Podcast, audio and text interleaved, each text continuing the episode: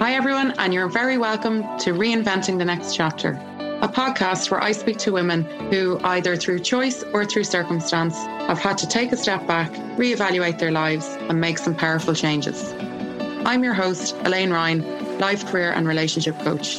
If you are feeling stuck or not where you thought you'd be in life, my hope is that these stories will give you the inspiration and, more importantly, the motivation to take the first step towards reinventing your next chapter.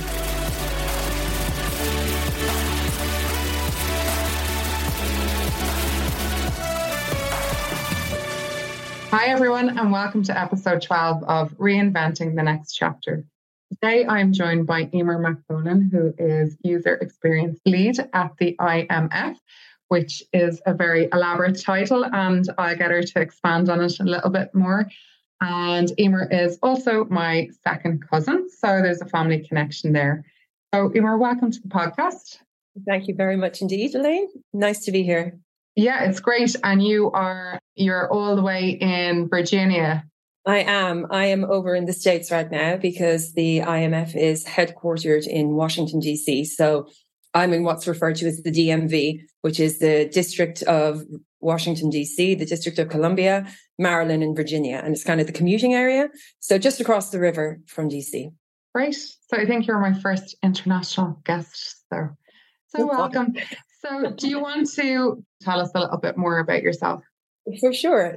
So, I like you, uh, like you said, I'm currently at uh, the IMF as the um, user experience practice lead there. And previous to that, I was in Volkswagen for nearly three years. I was the senior user experience and creativity lead there. And they are also headquartered in Virginia. So that was a really fun time working in automotive.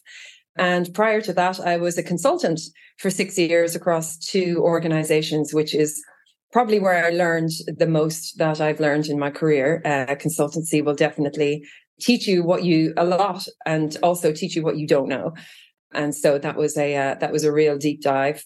And before that, I spent ten years at the BBC, which was a, a very fun time and probably the best years of my life spent in London. So um, I've been all over uh, a little bit. After I left school, I was uh, I was desperate to travel, so it was a case of getting out and uh, finishing up university and going and seeing the world. So I've been to Japan. I lived there for four years. I've been in London, and then I came from London to uh, the US, and I've been here since 2016. So uh, it's been an interesting international time. yeah, so so lots of countries, lots of different jobs. So when you were younger and when you grew up in Trim, what did you think your life was like? Oh my goodness. Feels like so long ago. it feels like, it feels like I've lived about two lives and since then. When I was growing up in Trim, I think I, I've always sort of been artistically inclined. My mother is a painter and, uh, you know, she's extremely talented and very crafty. And it was the only thing I was really decent at in school. but I always thought that I would be a photographer. Photography was one of my uh, one of the things I really enjoyed. And then it sort of became a after the CAO, the leaving cert and the CAO, the leaving cert, which I still have nightmares about. Show me an Irish person who doesn't have retrospective nightmares about the leaving cert. I'll show you a liar. But uh, yeah, that was pretty stressful. But the going into the CAO system, I was accepted into Athlone, where I uh, there wherein I learned graphic design, which is how to monetize being creative and artistic, because uh, that was that that needed to happen. But I I always thought that I would be a traveling photographer, a type. of you know, I always was very interested in those types of camera people or photographers who were on the scene at news scenes and things like that. You know, journal, um, photojournalism was really what I was mm. interested in. So, so you went to Athlone, um, you did graphic design, and what was your next step after that? Well, next step after that was it was a three year diploma that I did. And thereafter, I did a bridging course to get accepted for the final year to attain my degree in uh, the University of Ulster in Magee, which was fantastic fun. Um, if you haven't been to Derry or indeed gone to university in Derry, I highly recommend it. And thereafter, due to my degree score, I was awarded an uh, European Social Fund grant to continue to do my master's. There. So it was a 12 month master's. It was a, it was fairly hard going, very, very difficult uh, to do. And that time it was full on, but stayed, achieved it, graduated. And at that point, I'd been six years in university. And when we were small, my mother had actually moved us out to Israel. And we lived there for two years between 83 and 85. And so I always had a bit of a travel bug anyway. After that, we moved to Trim and lived there my whole life. But when I graduated in 2021, I was like, I have got to just travel and get out. But of course, I had no money, not a not a bean to my name, mm. and so I uh, applied to the JET program, which is the Japan Exchange and Teaching Program, and essentially it's a diplomatic exchange where they bring people from Western countries, uh, English speakers, out to bring the gift of English to Japanese uh, young children and uh, primary school and high school children. I remember hearing about it in UCD and I was kind of big into traveling and did Erasmus and stuff as well and have been considering doing something abroad and just the thought I, Japan to me was just too foreign. I think I, I went to a talk on it and I just found it so overwhelming the cultural difference and everything like that. But I know a couple of people that did it and found it amazing. And actually, you're the third person recently that I've had on the podcast that has been raving about. It was the most insane experience ever in a good way. In a good way. And everyone felt the same. You're going where? you couldn't be going further if you try if you went into outer space. Like it's uh, it was a big change, but I adore change. I love change and I embrace it and I look forward to it. And actually getting a mortgage made me nervous because I was like, oh God, this, this, you know, is it's a limiter of change. You know, you're in it now and you have it and you're you're stuck. And because I just I love to change it up in terms of like uh, where I live, what I do, uh, the people I'm around, the cultures I'm around, because I think it it just really shapes who you are and who you become. And I'm a huge believer in exposing our children, my my child, anyhow, to loads of different cultures, to and and to make him embrace change because it can be so scary for people, you know. But I personally adore it. And do you adore it as a result of having made so much changes, or is that something natural within you? I think it's maybe because I've never had a bad experience. I've only ever grown as a result of change. Like I moved to Israel when I was six and myself and my sister were fluent in Hebrew when we moved back two years later. Like my mum used to have to bring us to the bank and sit us on the counter to translate her transactions because while she could speak quite good Yiddish, um, she was the learning curve when you're older for Hebrew is difficult, whereas myself and my sister absorbed it like a sponge. And then when we came back to Ireland, uh, I tried to learn Irish. I was way behind, and it was uh, it wasn't exactly a great experience. but then moving out to Japan, it was being surrounded by a language is it just resets your brain in a certain way. And it just you know appreciating how people live their lives and what it is they do differently and how different it is from you. And honestly having a, a moment every single day where your jaw drops is just something that is a real thrill. It's just really a learning curve. And i ended up actually having a japanese boyfriend uh, for two years so I saw a side of Japan that most foreigners don't get to. I had access to things like Obon, where they go and they honor their dead relatives. I had access to uh, Oshogatsu, which is the Japanese New Year, um, and it, having it with the Japanese family. And it was just, it was just so eye opening and just so enlightening. And when I came back to London, I had uh, like a chronic reverse culture shock after being there for four years. It was, it was really crazy. I missed so many things about it. But it's crazy how you assimilate back. And again, flexibility when you look forward to and love change. And London changed me as well back and all then made me different. And it was it's just a constant learning curve. I think I just like enjoy new things. yeah, that's brilliant. And obviously that's the nature of your work now. So you're fluent in Hebrew and in Japanese. I think fluent might be overselling my uh, my ability slightly. The Hebrew went away because it okay. was sort of junked in favor of Irish, and if you're not surrounded by it and you're not practicing it, then you're not going to retain it. Although I, am sure hypnosis or something would uncover it from a filing cabinet in my brain. the teachers actually asked myself and my sister to not speak Hebrew to each other, which was really a crying shame because it was such a skill. And when we were in school, I discovered that it was a, a voluntary or an elective leaving cert exam topic that you could take. And so it was such a, a missed opportunity, but it was felt that we should learn Irish. But Japanese, I feel I can retain a little bit. And as soon as I start to try and think of a, of a, a word in French, i.e., my book French from Leaving Cert, I, my brain immediately goes to the Japanese word for it. It's uh, it's very funny, and I'm sure if I went back, I could get by in an airport or a convenience store. so, well, obviously, the I think your initial point was that that you love change, and maybe that is to do with that early experience being in Israel and two years mm-hmm. there at six years old is amazing and yeah. scary at the time, but children adapt. So they do, they do, and I think it's a, for me, it's about constant reinvention.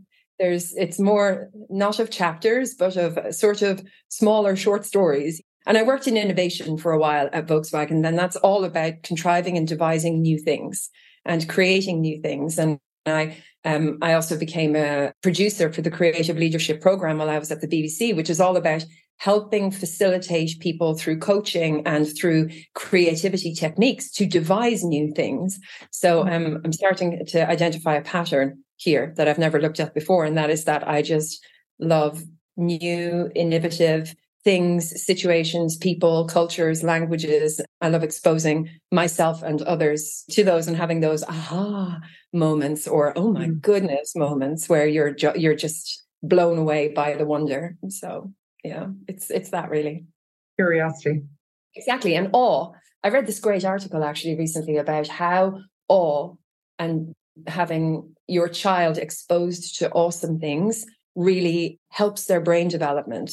So mm. bring them to things that will have them in awe or explain things to them that will have them in awe, like the night sky or firework display or something really huge or going up really high in a building and seeing something that's amazing. So it's really, really good for for kids to experience all according to this article, which I can I can send you the link afterwards. But I think that's I've never grown out of that. I just love being in awe of stuff and change. The only way that can happen is if you change it up. Otherwise yeah. things get stale. So and that's funny because the person I had on the last podcast, Lolly, uh, Dr. Lolly, was talking about the science of awe as well. So after Japan, anyway, you moved to London. I did. I did. The best 10 years of my life. Right. Without wow. a shadow of a doubt. And that was from every aspect, from the career aspect, the social aspect, the friendships aspect, the learning curve aspect, everything. And because you're a renter in London, like you change your dress all the time. So you're yeah. constantly in this flux of change. You never spend too long in one place because housemates change or situations change but yeah, I went back and uh, it was gas because I did a telephone interview from Japan with a fellow called Nick Shackleton Jones. And he interviewed me from uh, when I was in Tokyo and he was in London. And um, ultimately ended up hiring me to be the graphic designer on the online and informal learning team at the BBC. I always sort of wondered why? he just really took a chance on this mad Irish woman ringing in from Japan, like for a job at the BBC, which was all very serious and one thought. And uh, yeah, he just took a, to- a chance on me, liked wh- whatever it was I was selling. And I started there and I couldn't believe my luck. I think my mother shrieked when I told her I had a job at the BBC. She was thrilled. And so it was a really great transition to come back to fly back knowing I had a role at the BBC that I was walking into, taking a two week break, sorting out some tax things as you do when you've moved back from Asia after four years, and then starting at the BBC. But it's a big organization, and you know, you walk in there and it's it's like, oh my goodness, I'm, I'm at the BBC. It's that's crazy, and uh, you're and I hate when people talk about imposter syndrome, but here we go. But I think I spent the first six years like in constant fear that they were going to find out that I was just what what are you doing here? What are you doing here? But that never happened, and um, I got promoted to senior designer. I was just designer beforehand, then I was made senior designer. And then I did an attachment as a senior producer on the creative leadership program, which was run by a uh, an amazing woman called Linda Green, who taught me pretty much everything I know about creativity and creative leadership. And she also took a chance on me and uh, brought me on as a senior producer with her. It was great. I learned a ton, helped people come up with ideas. then uh, the cost of living took hold. and the BBC, while being a fantastic place to work, I was like, okay, we I think we need to, you know, rethink the strategy here. And I got a consultancy role a, a, with a group called PA Consulting, also in London. Super fun, but very, very different. Every day was a, uh, a sort of a stomach drop day of, oh my goodness, what's going to come at me? There's the predictability of consultancy is just uh, non existent. And so mm you're just in a constant state of reaction or catching up or learning. And it was only after a little while I learned to lean into what I know. They hired me for what I know, lean into what I know, and stop having anxiety about what I don't know, and just admit when I don't know something because somebody in the room will know it. Okay. So, um, yeah. And then it was from there, from London, PA Consulting transferred me over to America. And that's how I ended up here. And before you went there, I suppose the fact that you were in that consulting role where you said there was no predictability, you must have thrived on that in some way if you like change and you like. Yeah, I think I did. And I think that's why I'll always credit consultancy with removing, taking me out of the, oh, I'm a designer and I'm creative and start working in more strategic analytical spaces and really helping me actually grow up and it's not that the BBC didn't grow me up, it did, but I was working in a very, in a discipline. And in consultancy, you're expected to react to things and learn as you go. Also, while they hire you and you're put on a job for your expertise, there are secondary and tertiary things are going on around it where you're expected to support. And you want to be a meaningful contributor to any team. And so learning those things to be a meaningful contributor because uh, one thing I have learned about myself is that I care deeply what people think about me. I should probably let go of that a little bit, but uh, we all do. I think, I think, I think we all do. I just just say it out loud. And I wanted to be successful. I wanted to contribute. I wanted people to want me on their team. I wanted to be indispensable. And actually, when I got my first job ever in the world, ever, the last thing my mother said to me before I got out of the car was, Emer, make yourself indispensable. Make it that they cannot imagine this situation without you. And it's the best advice anyone has ever given me. I go into every job and I figure out ways to make myself indispensable so that I'm missed when I'm not there. And my right. advice, my input is missed. And that's my mum. She said that. But along with don't start what you won't finish. but the other one served me better. Yeah, it was definitely every day was a learning curve until I just learned on that curve to stop freaking out about it and just lean into it and realize I'm there for a reason. I don't have to every day prove myself and earn my space. And uh, I think that's something that just comes with age and experience. But yeah, the, the change aspect of it was stomach dropping, but in a roller coaster way.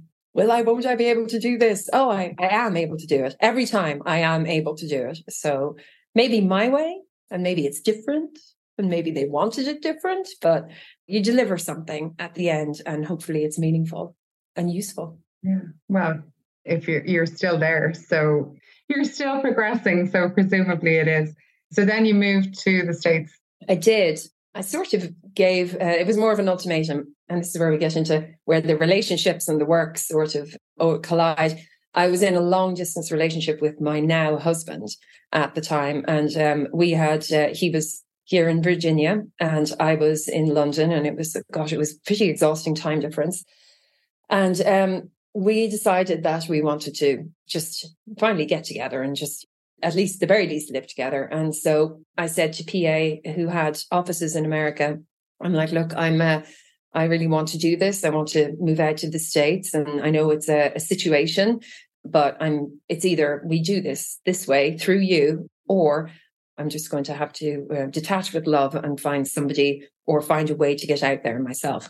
And they immediately said, "No, we'll uh, we'll figure out transferring you. Let's talk, start talking to people." And actually, that was a wonderful endorsement of the fact that I did belong there, and I had sort of made myself indispensable. That they had uh, they were willing to do that for me. And I was obviously hugely grateful because they took care of an awful lot of the what would otherwise have been in very annoying paperwork and I, uh, yeah, I moved out to the States on the 1st of January in 2016, which was the last flight out before that enormous winter storm hit uh, mm-hmm. hit America. So it was all it was all very meaningful.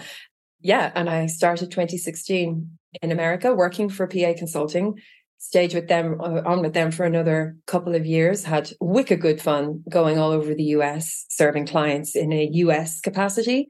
It was a wonderful experience. And then I moved over to a company called Slalom Consulting, where I also had a wonderful two years. And in that time, myself and my husband got married, and I, I had my son while I was in slalom. Uh, and then after I got back from maternity leave, I again detached with love. Thank you for everything, but I am off to Volkswagen, where I had been uh, where I had been headhunted for a job over there. It was a bit of a roller coaster of the the, the years because that was only I was only what three years in at that point, and there was so much change that had happened, and uh, the biggest of which was probably having a kid. If I'm honest, that was that's probably the biggest stomach drop you'll ever experience. All change aside, but in a great way, in a great, in a tiring but a great way. And what was that like then? It was.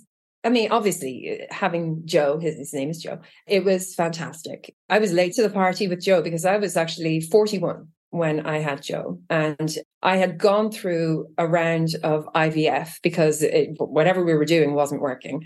You know, there was a, they discovered that I, there was a few, there was a situation going on in there and, you know, they fixed it and whatever. And then I went through a round of IVF, which failed. And that was devastating. And I was changing jobs from PA to slalom. My health insurance no longer covered rounds of IVF. And so I was just really I was bereft actually. Um, I was like, that's it. That's it's gone. The opportunity is over. When I got to slalom, I wrote a business case for them to introduce the coverage of IVF and fertility treatments into their health insurance for women because it simply was, it seemed dreadful to me in my very emotional state of being unable to try again that uh, this was unavailable from on because of administration. Mm-hmm. And so I wrote a business case and it was uh, honestly I, I, didn't leave anything on the table i put every part of me sweat tears the whole lot into that business case because again i was coming down off of the disappointment of the ivf round which was in i discovered in december that uh, i wasn't pregnant because of ivf and um, wrote this business case handed it to uh, a wonderful lady uh, called christine rolls who was the general manager of, uh, of slalom and she took it from me and she said, Emer, I have this now. I have this. There's nothing more you can do. There's nothing more you can do. So you need to relax and step down and chill. And that was February. And I was pregnant in March because Christine had, I credit her actually, Christine is, is actually the third parent of this child because uh, I credit her with getting me into a mental space where I allowed it to happen. Because, you know, studies show that the more stressed you are about these things, the less likely they are to happen because you're you're in a heightened state of whatever. And I, I don't know the chemistry, but uh, stress bad is essentially the, mm. the message. And she, in that one meeting where she took the business case, and she was so meaningful and intentional about taking the business case with two hands and saying, I have this now. I have this and I'm amending it to remove all of your tear stains, your verbal tear stains from this, and I will take it from here. I've got the baton. You relax, step down, and step back and just chill out. And it was the best thing. And it was what I needed. It was, I needed to feel like I'd handed it to somebody who was going to care for it and move it forward. And I, I, my piece was done and hopefully that something would happen. Yeah, the following month, I got the news from my endocrinologist when my I was feeling a bit odd that I was six weeks pregnant. And I'll never forget going for that first scan and seeing the pixel, one pixel moving for his heartbeat. And they were like, we won't find a heartbeat because it's too early. And there was one pixel just going left and right across mm-hmm. the side to side. And there, that was the heartbeat. And I was, I was just, oh my God, I was so happy. I was so mm. happy. And then obviously they tell me I'm a geriatric mother and I need to have all of these tests. I'm high risk and oh my goodness, all of the the stuff and everything was a was stressful, but he's perfect and he came out perfect. And no matter what they tell you, 41 is not too old. The sort of the wrap up to this story is that quite a while after I'd left slalom, a lot of the, a few of the people who were my very good friends got back with me and said an announcement was made at a, a recent event that fertility treatments are being covered by mm. health insurance at Slalom. And they, uh, a lot of people thought of me and, you know, it was very emotional to hear that and to, I don't know if what I did made a difference. I really don't. These things move slowly. I have no idea. But I like to think that I had some small part or played some small part. Yeah, in, I'm sure you did, for sure. Making it better for women coming after me who, and which is what we all aspire to do, you know, leave it better than you found it type thing. So that's, uh, that's, I guess, why I'm in user experience. Leave it better than you found it. yeah, yeah. So Joe arrived after after all of that. He did, he yeah. did. And my husband has been married before. So he's got four other boys. And uh, the deal that we struck was that he would stay home. He'd be the stay at home parent and I would be, I would work. And it, it seemed on paper to be a great idea because I had just started at Volkswagen and you want to make a good impression, make yourself indispensable, all that good stuff. Uh, so after taking maternity leave, and uh, I think I took six months in total, most of that on page because hashtag America. I went back to work briefly at Slalom, wrapped up, and then started at VW. My husband was home, Al was home with Joe, and I was going out to work every day. And I, I found that tougher than I ever expected I would.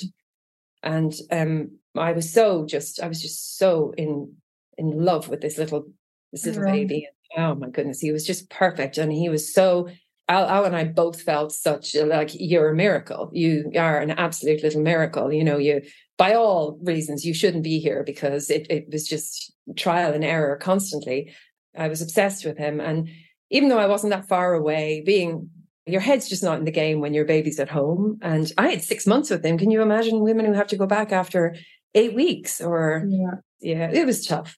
But it actually turned out grand because Joe has a wonderful relationship with his dad. He would have anyway, but um, they're very close and he's a well rounded little fellow. And Al missed out an awful lot of his other kids' younger lives because he has a, he was in the US military and he was away on deployment or he was very early mornings and or he was out of the country on whatever mission and so he didn't get to see a lot of that. And now he had, he had a day by day, blow by blow, watching Joe grow up and just being like in awe, back to awe, full circle at this little fellow and all the things he achieves in a day by day basis. So yeah, he's four now in preschool. And uh, so yeah, we're all we're just now pootling along and um, we're both back at work now. Joe's in preschool and we have a good cadence and uh, yeah, he's uh, he's of course a little joy.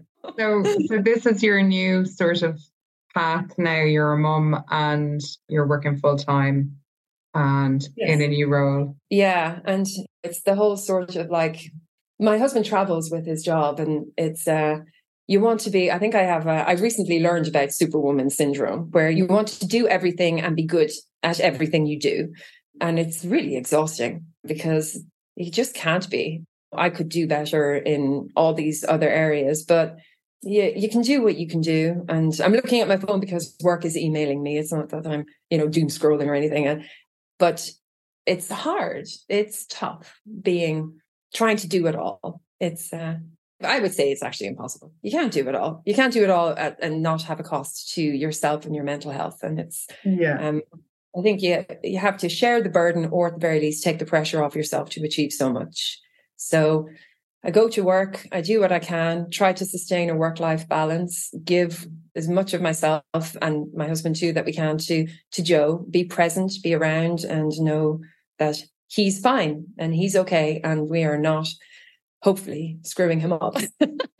sure, I'm sure yeah, sure everybody everybody worries about that. But there's um the opposite of the superwoman syndrome. I, I've heard a lot of people talking about the good enough mum. You ever hear of that. Mm-hmm. So that's the other side of it that you can you can only yeah. be good enough. You can't do absolutely everything. I think that's a mental struggle with yourself, though, isn't it? Because everyone's parameters of what is good enough is different, which is what leads yeah. to woman syndrome. Because if your standards are really high, and you know, I'm I'm a bit of a perfectionist. I'm also a closer finisher. That's actually the advice from my mom. Don't start something if you're not going to finish it. I'm a closer finisher. I even if I hate a series on Netflix, I will see it through to the end because I can't leave things half done. It's just uh, it's something that it's not in my nature. It's all about like dialing down that perfectionism, I guess, and having a new definition of good enough because good enough for me is when it's all perfect, yeah, okay. which is uh, which, mm. which careers me dangerously into superwoman syndrome. And I just want to, at times, I literally just want to sit down and eat a eat a bag of potato and, and not think about it. you should do that sometimes. It sounds like it sounds like you need Somebody to. post me over some potato, please. I always come back to Ireland, and I think I'll always plan to retire there or come home at some point because I'm always slightly nostalgic for it. I'm actually learning fiddle right now. I bought a, fit, a violin and at 45 and three quarter years old, I'm slightly late to the party, but on, on, some sort of wave of post St. Patrick's Day Irish expatriate fervor. I bought a um, fiddle and I'm, I'm doing lessons now. So I, it's never really left because I, I love traditional Irish music and always have. Well, my my mom has been learning the bodhrán for the last few years, so you're never too late to, to That's hilarious. what advice would you give to anyone who wants to make any sort of a change? Oh my goodness. My first piece of advice is don't fear it, embrace it. And I remember I remember the seeing this quote, you know, you see memes and you're like, oh my goodness, that's such an inspirational quote. But you know, it's only ever as meaningful as the moment that you're in in your life. And I guess there was this one point I think where I was making a change, or I was going to make a change, or I was afraid to make a change, and uh, I saw a this quote, and it said, "What if you fall?" And then the next sentence said, "Oh my dear, what if you fly?" Yeah. And so, if anyone is worried about making a change, it's because your own negative self talk is giving you the worst case scenario because that's psychology. That's what our brains do. It's a protection mechanism. But we're not running from tigers here, folks. You can fly. And I would just say, ask yourself, what if I crush and succeed at this? And don't be afraid of change. Embrace it because it actually rewires neural pathways in your mm-hmm. brain and it keeps you young. It change staves off dementia. I mean, don't quote me on that, but I'm fairly sure that rewiring neural pathways is like Sudoku. And if you hate numbers like me, change is better. So I would say embrace it because what if you fly? And that's the mindset that I've brought to every change I've had to avoid fearing it. I think people who want to travel, do it. If you have the means, do it. If you don't have the means, find a cheap way to do it. Like find go the long way around. Take a get yourself to mainland Europe and take a train fly one place and then hire a car, motorbike, take public transport. America is a big country. There's plenty to see. Don't fear it. It's a big world. There are there's dangers everywhere, but what are you going to do? What if you fly? So yeah, and that's a lovely sentiment. And obviously, you have flown and you've you've done lots of that. I believe that the choices I've made and the decisions that I've made have been the making of me and have shaped me into the person I am now. And while I want to be liked, I probably, ironically, can't change. yeah, so, you can't control that. So I'm at the point of, you know, take me or leave me. And um, this is it. And this is what you got. But it's a product of a lot of change and a lot of disparate parts and a lot of advice from many, many people. And some of the people who I've talked about here, not least my mum. Yeah, for people who are thinking about changing jobs or they're their work or they're starting and embarking on a new career, just make yourself indispensable. It's words to live by because it, first of all, it feels great to be appreciated. And if you make yourself indispensable, you'll be appreciated when, especially when you're not there.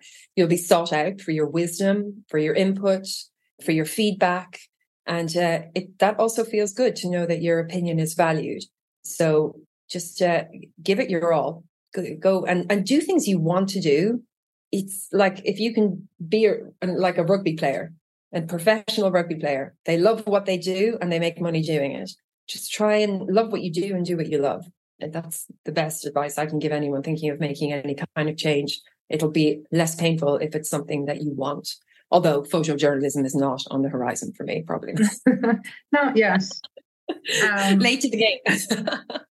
And I presume the maybe one of the reasons change is easier for you or you become more accustomed to it is from your experience with coaching and creative leadership and being able to helping other people to do that work to see new possibilities and new opportunities that you're rewiring your own brain to be able to, to do that.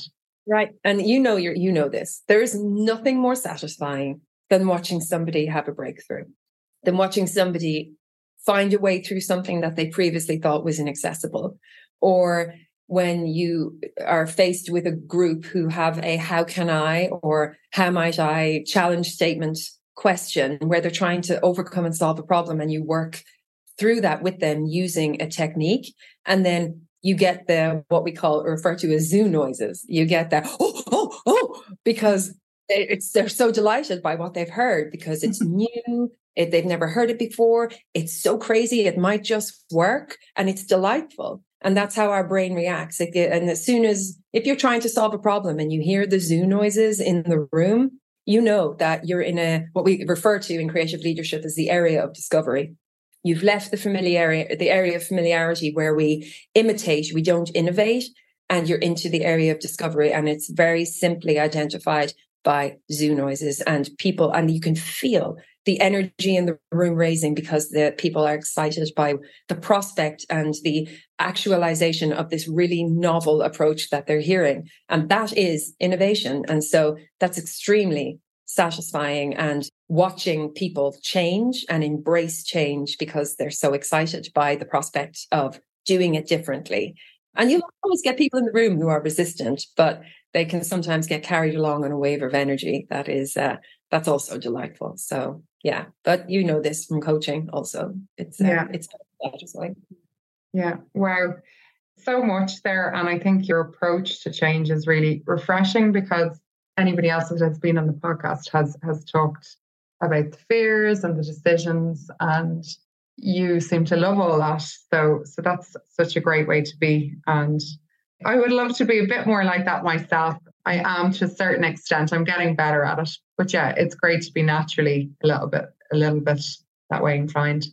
So where can people find you if they want to find out more about creative leadership or or get in touch with you? So my website is um, I was so delighted when I discovered that I could buy an Indian domain because it ends in .in, which is the last letters of my name. So you can find me at emermcpol.in because my name is Emer McPolin. Or just just Google Emer McPolin. And also my email address is emacpolin at uh, me.com.